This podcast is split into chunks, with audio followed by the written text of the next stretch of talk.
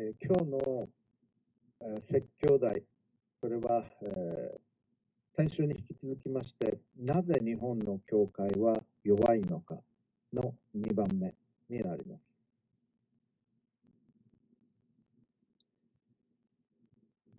先週は3.11がありました。皆、あの時の大地震、そして津波の出来事を思い出して、またいろんなことを考えられたのではないかと思います。私もいろんなことを思い出しました。あの時起こった出来事、そしてあれ、あの出来事に引き続いて起こったさまざまな苦しかった、悲しかった出来事を思い出しました。そしてまた今の時期、今週土曜日は3月21日は契約選挙協会の創立記念日になります。2004年3月21日に私たちの教会は始まりました。ですから、私たちの教会では2月、また3月には毎年、教会とはどういうものなのか、そして契約選挙協会というのは特にどういう教会なのか、どのようにして始まり、何を大切にしている教会なのか、契約選挙協会の教会になるということはどういうことなのか、そういったことについてお話を毎年、大体してきておりました。4月になりますと、新年度が始まり、新しい学生の方々も来られるので、そういう、そういった方々向けの、まあ、一般的な話、エントリー的な話をすることが多かったんですけれども、2月、3月は、教会の方々に向けてのお話をしてくることが多い、あしてくることが多かったですし、えー今日もそういった意味で、えー教会についてのまた契約選挙協会が大切にしている事柄についての話をしてまいります。聖書箇所をお読みいたします。新約聖書、エペソ書の4章1節からお読みします。16節まで。エペソ4章1節から。さて、主の囚人である私はあなた方に進めます。召されたあなた方はその召しにふさわしく歩みなさい。謙遜と柔和の限りを尽くし、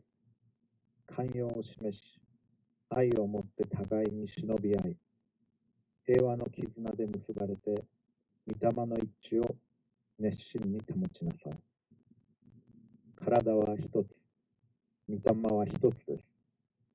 あなた方が召されたとき、飯のもたらした望みが一つであったのと同じです。主は一つ、信仰は一つ、バプテスマは一つです。すべてのものの上にあり、すべてのものを貫き、すべてのものの内におられる、すべてのものの父なる神は一つです。しかし私たちは一人一人、キリストの賜物の計りに従って恵みを与えられました。そこでこう言われています。高いところに登られたとき、彼は多くの捕虜を引き連れ、人々に賜物を分け与えられた。その登られたということ、言葉は、彼がまず地の低いところに下られたということでなくて何でしょう。この下られた方自身が、すべてのものを満たすために、もろもろの天よりも高く登られた方なのです。こうして、キリストご自身が、ある人を使徒、ある人を預言者、ある人を伝道者、ある人を牧師、また教師としてお立てになったのです。それは、生徒たちを整えて奉仕の働きをさせ、キリストの体を立て上げるためであり、ついに私たちが皆、信仰の一致と神の御子に関する知識の一致とに達し、完全に大人になって、キリストの満ち満ちた御丈にまで達するためです。それは私たちがもはや子供ではなくて、人の悪巧みや人を欺く悪賢い策略により、教えの風に吹き回されたり、波にもてあそばれたりすることがなく、むしろ愛をもって真理を語り、あらゆる点において成長し、頭なるキリストに達することができるためなのです。キリストによって体全体は一つ一つの部分がその力量にふさわしく働く力により、また備えられたあらゆる結び目によってしっかりと組み合わされ、結び合わされ、成長して愛のうちに立てられるのです。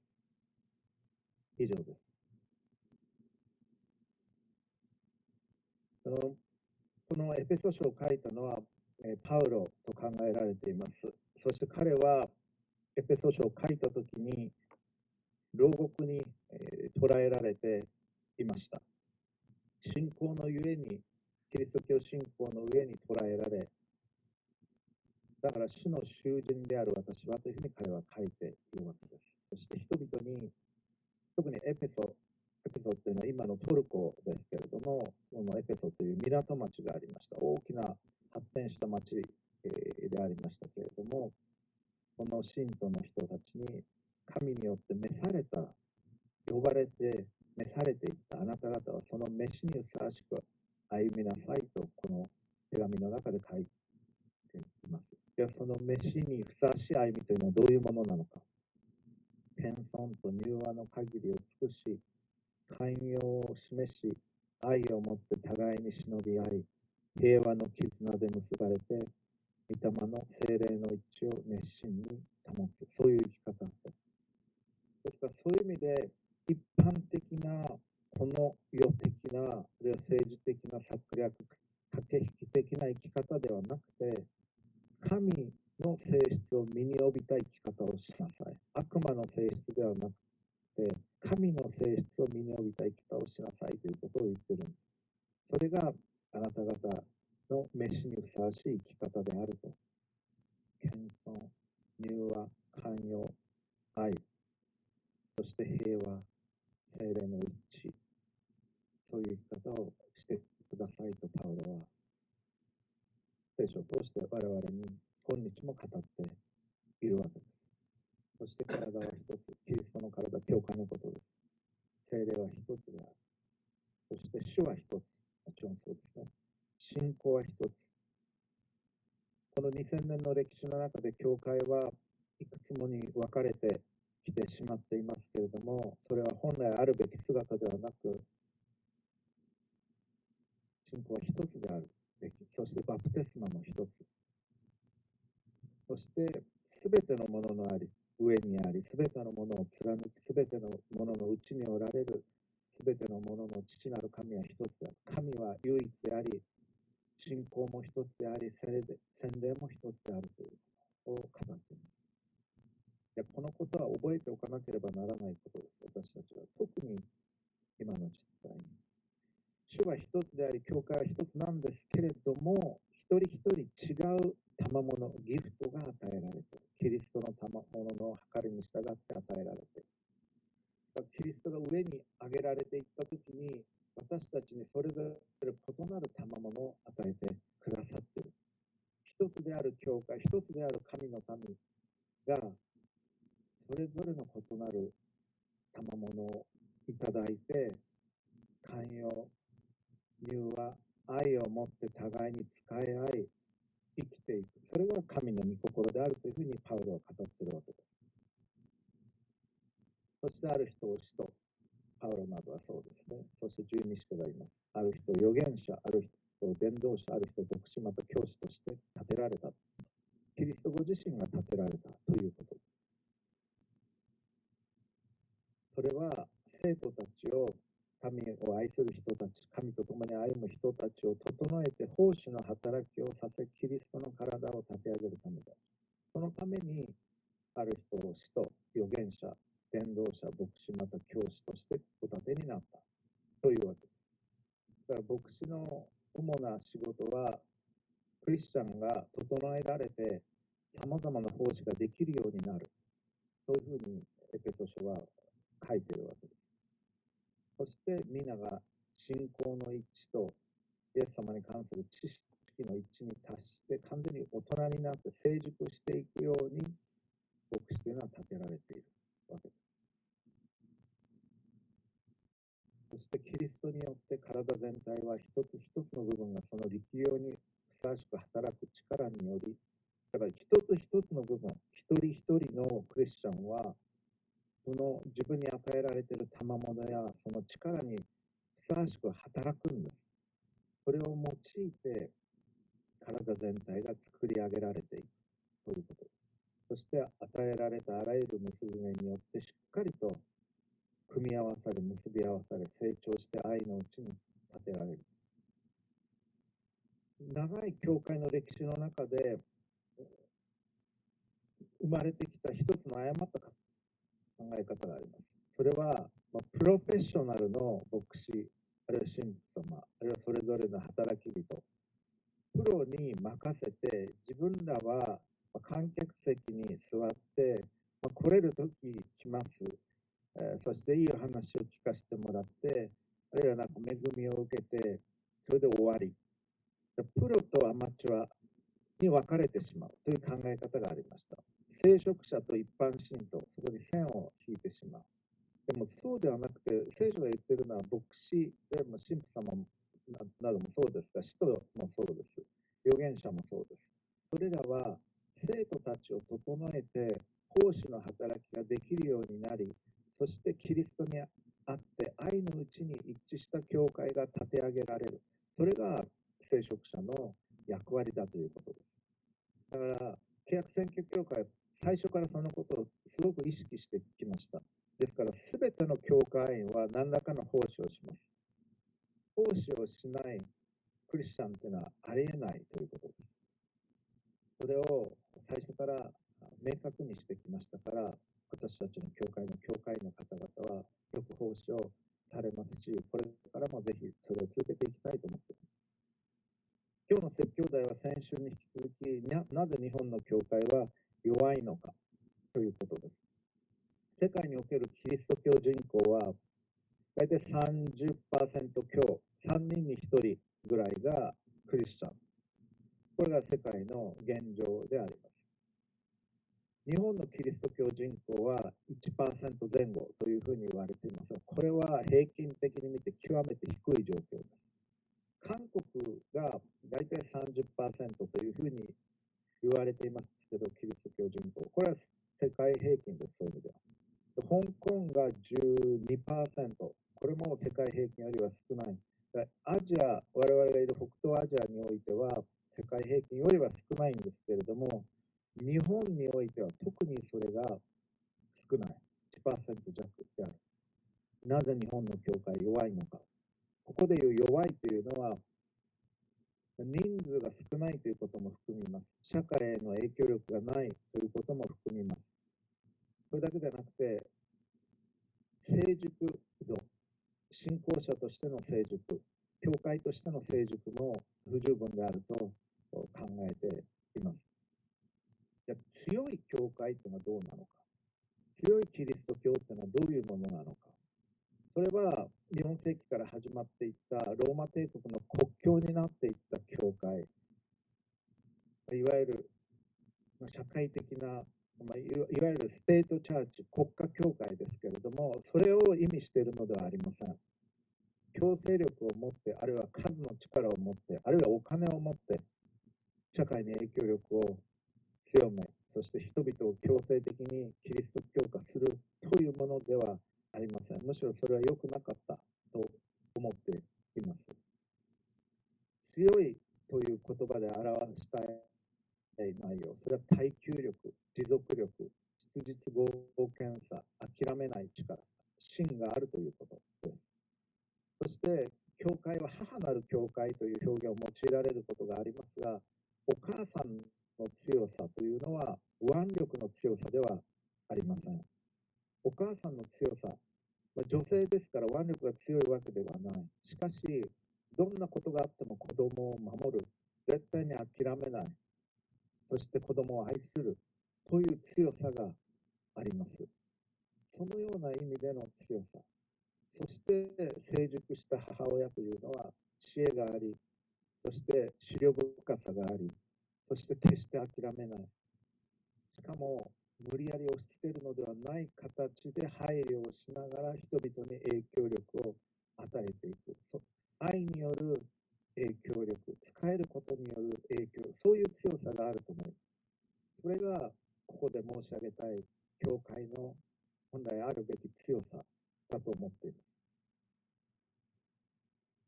この契約選挙協会を数名の青年たちと2004年3月21日に改革を始めていきましたときに、今までの日本にあった教会とは違う教会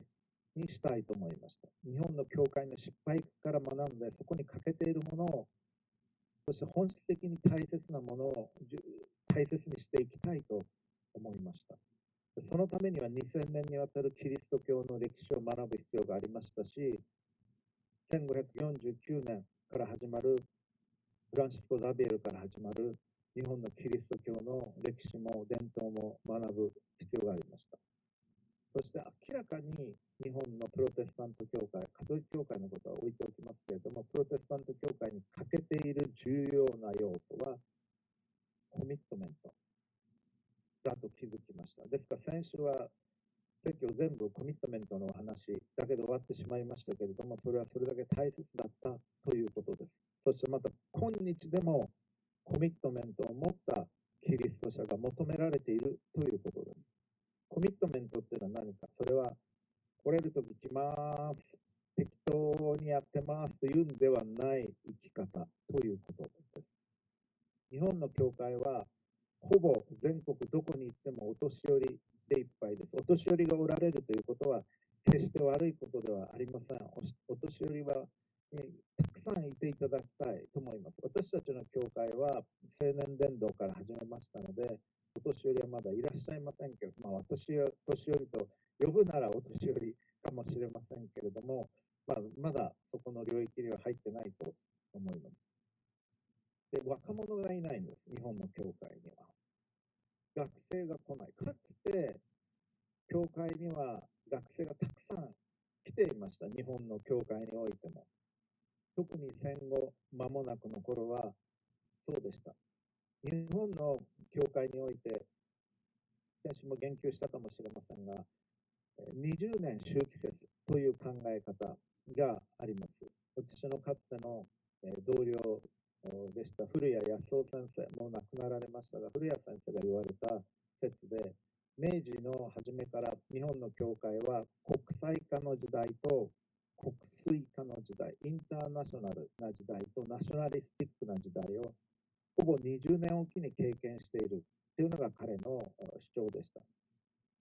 大体において私はそれを支持しています。古谷先生は親しい先生でもありましたし、考えにおいても随分共通するところもありました。で彼が言われているのは、明治初年から明治20年までは国際的な時代だった。開国をして、海外のものがたくさん日本に入ってきて、キリスト教信仰も江戸時代までずっと禁じられていたものが、やっとそれが認められた。1873年です。そして、キリスト教学校もできました。青山学園始まったのはその翌年、1874年です。そして多くの教会も始まっていきました。プロテスタントもカトリックも伝道が始まっていきました。教会の数も、クリスチャンの数も増えていった。インターナショナルないい時代だった。しかし、明治20年から40年にかけてはその揺れ戻しが来ます。大日本帝国憲法ができ、そして教育直後ができ、あまりにもナショナルインターナショナルに触れすぎたというリアクションがやってくる。そして内村勘三の不敬事件もこの時代に起こっています。それが明治20年から40年にかけてのナショナリスティックな時代。そして明治40年から大正15年にかけての時代はまた大正デモクラシーという言葉に強調されるようにインターナショナルな時代になっていきます。そしてまた海外から多くのものが入ってき、ました。デモクラシーと呼ばれるものも不完全な形でありましたけれども、始まっている。しかし、その次の20年、昭和元年から昭和20年までは、日本は多くの戦争を経験していくナショナリスティックな国粋的な時代になっていきました。日本の歴史の中で一番国粋的な20年はあの時代でした。第二次世界大戦の敗戦によって終わるまでの20年は、教会にも多くの迫害があり、キリスト教学校にも多くの迫害があった、そういう時代でした。しかし、敗戦によって多くのまた西洋との交わりが出ていくときに、そして進駐軍による1951年サンフランシスコ講和条約まで日本はコントロールされる状況にありましたけれども、その時にキリスト教会に人々が溢れてきました。そして青年たちもたくさん教会に来るようになった。もうキリスト教でなければならない。これからの日本はキリスト教が必要なんだという雰囲気になっていたのが、敗戦直後の日本の状況であった。だけど、教会はきちんと人々を青年たちも捉えることができず、潮のように人々は去っていった。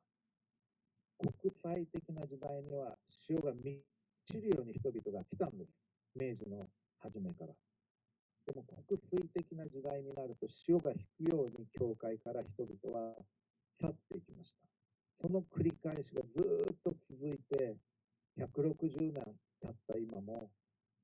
1%のまま。これが日本の教会の現状であります。で古谷先生は日本の教会がエリート層に届いていこうとしたのが一番の問題だったんじゃないかというふうに、え言っていますが、まあ、その詳細は今日の説教で触れることはできませんけれども、まあ、それは多少あると思います、私は。しかし、それよりも本質的な問題は、福音が魂を貫いていなかったということ。いいと来るけれど、嫌になったら去っていきます。そういうキリスト教であったということ、日本のキリスト教会が。それがその性質であったということです。だから、コミットメントがなかった。数はある程度増えるときあったけれども、困難になったらさーっと引いていく。それが日本の教会の問題だったということです。でそれと対照的なのが、実はキリシタン時代のキリスト教でした。キリシタン時代のキリスト教は、まあ、戦国時代、ザベルから始まる戦国時代に伝道が始まっていき、そして、秀吉によるバテレン追放令というのは1587年に出されます。それが日本での最初の反キリスト教的な法令になるわけですけれども、そして、キリスト教は江戸時代、禁教されていきました。キリスト教信仰を持つだけで捕らえられて殺されるということが起こっていきます。その時代のクリスチャンたちは、実際90%は信仰から離れたんです。信仰してました。しかし10%の人たちは、殉教覚悟で信仰を告白し、亡くなっていかれた方々も少なからずおられる。そして信仰をあらあらわにできない、公にできない中で、密かに信仰を守りつけ、続け、7世代250年間信仰を継承していったという歴史がある。この人たちの生き方というのは私は福音が魂を貫いていた。そういう部分があったというふうに考えています。一昨年、上智大学で、えキリシタンの伝統についての講演を私と2人の別の先生方と、えー、する機会がありました。えー、イエズス会の日本関係者のデールカ・レンド神父様、そして長崎純真大学の古巣教授と、古巣先生っていうのは隠れキリシタンの末裔の方でいらっしゃいますし、まあ、イエズス会というのは日本にキリスト教を伝えたわけですけれども、デルカレンド神様はその伝統にいらっしゃるわけですが、それぞれ講演した中でパネルディスカッションのような時を持つときにどう、何をテーマにしようかと考えました。まあ、お昼ご飯食べながら考えたんですけれども、私はこれを提案しました。福音が魂を貫いていた。これが一番重要なキリシタンの信仰の要素ではない、本質的な要素ではないだろうかということを提案し、それを中心にディスカッションをしました。それもあの出版されましたけれども、当地の起用の中で。この福音が魂を貫くということは、キリシタンの伝統からプロテスタント教会が謙虚に学ぶべきことだろうと思っています。ですからコミットメント。コミットメントの話だけで、え、また繰り返してはなりません。えー、次のところに行きたいと思いますが、この教会を開拓していったときに、初期の青年たち、当時20代だった、20代中盤だった青年たち、今の執事とか、もうあのいい年になっておられる方がたくさんいますけども、このことをすごく話しました。何度も何度もこのことを話しました。ベイビークリスチャンのままであってはならない。最初はそれでいいんです。最初は、えー、来れるとき来ますっていいんです。もういつでも来たいときおいでっていうふうにあの励ましますし、それでいいんです。でも、30になっても40になっても来れるとき来ますでは困るんです。それは、まあ、お母さんが子供を育てるときに、うん、ミルクやりたい、やれるときやりますだったら子供は育たない。子供は死んでしまいます。そんなことです。おむつ変えれるとき変えます。では、ダメなんです。何があっても、この子を守るというコミットメントを母親は持つでしょう。そうしないと子供は育たない。同じように、ある人は来れる時来ますっていいんです。だけど、収穫を担う人たちは成長していかなければならない。でそういう人たちを私たちの教会では、サーバントメンバーと呼びます。私たちの教会には2つの、2種類のメンバーシップがあります。1つはスターティングメンバー。イエス様の愛を知り、イエス様の十字架の意味を知り、神と共に生きたいと思う。洗礼を受けたいと思う。そういう人たちを受け入れていきます。そして洗礼を授け、一緒に教会員として歩んでいきましょうとします。それをスターティングメンバーと言います。しかし、そういう歩みをしていく中で、この教会を自分の本当に大切な教会として支えていきますという方々は、さらにサーバントメンバーに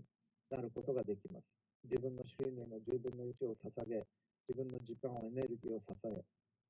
いい時だけじゃなく、困難な中でも教会と共に歩んでいくという方々、このサーバントメンバーの方々、これはまだ私は30代、若かったですし、えー、大学生たち、ウィークデーにも指導に行ったりしましたし、毎週金曜日は私の自宅で、今この説教を語っている私の家のリビング地下ですけれども、そこでえー、共に食事をし、聖書研究会、毎週やってました。その時育っていった人たちが、え中核をに結婚して子供ができて中核を担っていてくださっています。そのことを、えー、嬉しく思います。で、コミットメントに加えまして、2番目の点として申し上げたいのが、社会的な関わりということです。社会的な関わり、ソーシャルエンゲージメントということを挙げたいと思います。日本の教会はそのように人々が押し寄せてきたときに十分な対応ができなかったということを申し上げました。御言葉に、聖書の言葉に、まあ、プロテスタント教会に限って言ってます。聖書の言葉に、御言葉に集中すると言って、社会の問題に関わらなかった。それが戦時中の教会でした。社会の事柄に関わって発言をしていったならば、憲兵に引っ張られていくということは十分にあった。だから、神の国のこと、永遠の命、そういうことだけに自らを限定して、今の時代がどういう時代なのか、どういう問題があるのか、そういう社会的な発言をしなかったというのが、教会の反省点です。特に第二次世界大戦中、教会の迫害が厳しくて困難だった時代、教会社会の問題に対して、口をつぐんだと言ってもいいかもしれません。もちろん今のような完全な信教の自由がある時代の我々があの困難な時代の先輩たちのことを軽々しく批判するのは不適切だと思います。しかし、あれは問題であったということも覚えなければならないでしょう。東日本大震災があり、毎年東日本大震災国際進学シンポジウムというのを持ってきていました。そしてある時から2年おきにし、そして今年の2月にもそれを行いましたが、数年前のテーマは、キリストさんと呼ばれてというものでした。キリストさんと呼ばれて、それは先週も触れたと思いますが、奉仕活動をしていく中で、泥かきだとか物資を配ったりとか、皆さんのお手伝いをしていく中で、あるいはカフェを用意していったりする中で、町の人たちに、キリストさんというふうに教会が呼ばれるようになる。教会さんという表現もあったようですけど、キリストさんという表現が多かった。キリストさんが世をやってくださる。キリストさんは世を続けてくださるということを言われたということを聞きます。そして、その東日本大震災のその時のテーマは、キリストさんと呼ばれてというものにしました。私たちのうちにイエス様の姿を、キリストの姿を見られたのかもしれません。そして私たちは新しい発見がありました。それは、日本ではキリスト教人口1%と言いましたけれども、99%の人にとっては、我々はキリストさんだったんだということ。それバプテスト教会も、改革派教会も、ルーテル教会も関係ない。99%の人にとって人にとっては、その違いなんか分かりません。分かりませんし、どうでもいいことです。いや、プロテスタントとカトリックだって、その違いは分からないし、その違いはどうでもいいことだと思います。彼らにとって。むしろ、キリストさんが来てくれて、世を助けてくださったということ。それが伝わったんです。で、ああ、我々はキリストさんだったんだということを教会は認識しました、その時に。そして、できることはこれからも一緒にやっていこう。それぞれの違いはありますし、伝統を大切にしながらも、でもできることはキリストさんとしてやっていこう。というふうに思いました。教会はそれまで自分の4つの壁の中のにとどまって、教会堂の4つの壁の中にとどまって、なぜ人々は来ないんだろうか、なぜ教会に来てくれないんだろうかというふうに思っていました。だけど、教会の側から外に出ていって人々に仕えていくということを学んだんです。その時にキリストさんと呼ばれるようになった。ようやってくださるというふうに言われるようになった。だから喋りで言葉で直接的な伝道で人々をキリスト教信仰に改心させるということ以前にそれよりもずっと大切なことは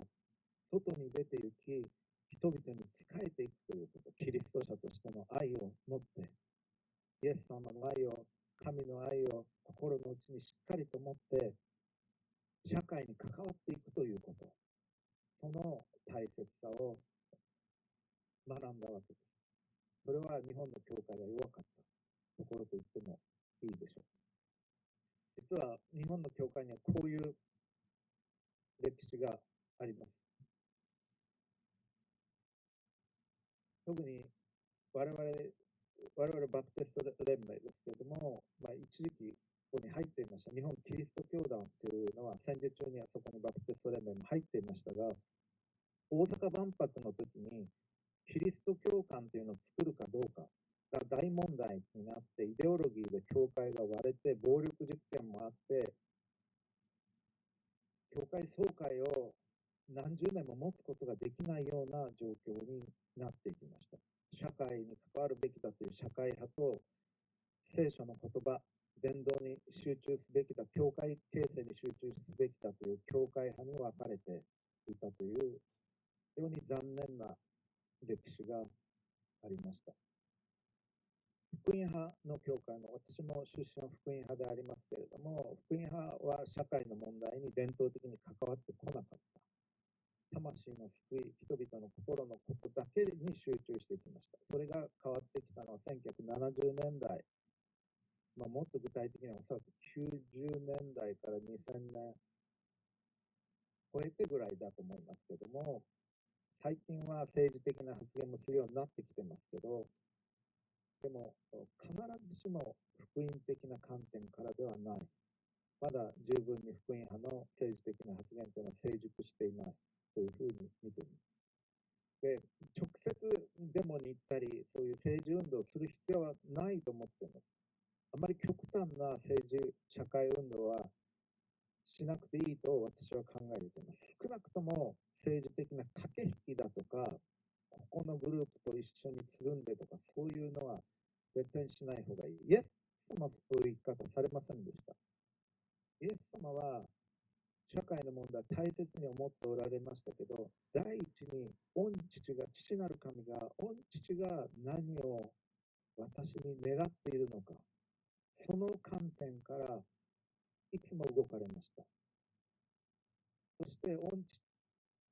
父があの困難な中で十字架を指し示されたときに、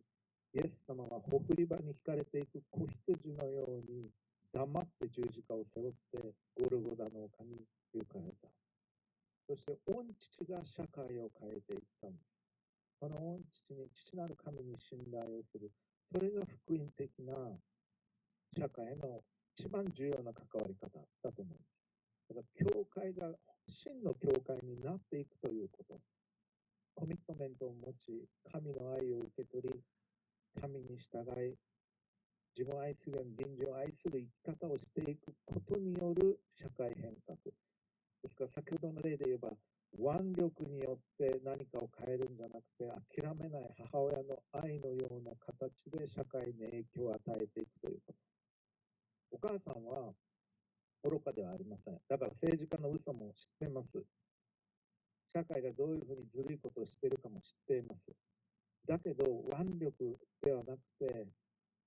別の仕方で関わっていき、社会に影響を与えていく。教会も直接的な仕方というよりは、神の愛を受け取り、神を愛すること、自分を愛するように隣人を愛すること、そのような仕方で社会に影響を与えていくというのが最もふさわしいと思います。でも発言はしていたらいいと思います。昨年のローマ教皇のメッセージというのは、私は非常に重要なものだったと思っています。決して法的なものでもない。武力でもない。しかし、明確なメッセージを発することによる影響力が確実にあったと思っています。私の教えている学生たち全員にあのメッセージを YouTube で見てもらって、レポートを書いていただきました。すごく重要だと思います。契約選挙協会の教会員の方々は、キリスト者としての明確なビジョンを持って仕事をしてほしいと思っています。あるいは家庭を作っていっていただきたいと思います。契約選挙協会のビジョンの一つは、あらゆる分野にキリスト者を送り出していくというもの。家庭において。これがもちろん基本です。主婦の方々が来られていることをとても嬉しく思ってますし、その方々の働き、ホームメイキングということがとても重要だということをぜひ理解していただきたいと思います。また、ビジネスマンも大勢おられます。教育者、お医者さんもいらっしゃる、看護師さんもいらっしゃいます。法律の専門家、弁護士さんもいらっしゃいます。ミュージシャンもいる。福祉の働きをしておられる方もいるし、芸術活動される方もいます。あらゆる分野にキリスト者としての明確な、明確なアイデンティティを持って出ていっていただきたいと思います。実際私たちの教会の20代で、あるいは10代から来るようになった方々、洗礼を受けてメンバーになり、サーバントメンバーになっていかれた方々が30代ぐらいに入ると海外への転勤になったり、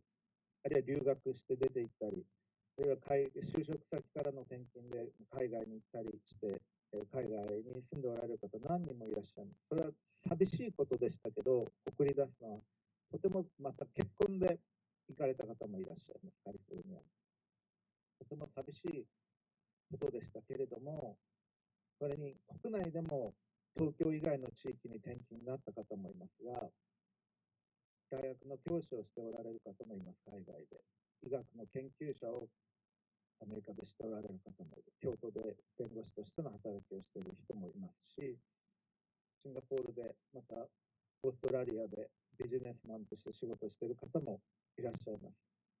送り出すのは寂しかったです。いや、今、ロンドンで研究をしている大学の先生もいます。でもまあ、送り出すのはそれでいいと思います。あらゆる分野に出ていってほしいと思います。そして、キリスト者としての明確なアイデンティティを持って仕事をしていただきたいと思います。キリスト教信仰の中心は2つです。神の愛をしっかりと受け取り、その神を心から愛すること、お愛しすること、そしてもう一つは自分を愛するように隣人を愛するということ。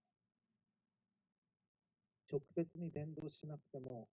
構いません。ところで聖書なんですけど、どうやらなくてもいいです。聞かれたら答えればいいでしょう。あなたの人格と行動で神の愛が感じられるようにしてほしいと思うのです。あなたの行動によって、あなたの決断によって、振る舞いによって、そしてそれぞれの場で、それぞれの国で、教会に、また人々に仕えてほしいと思います。コミットメントを持って。行けるとき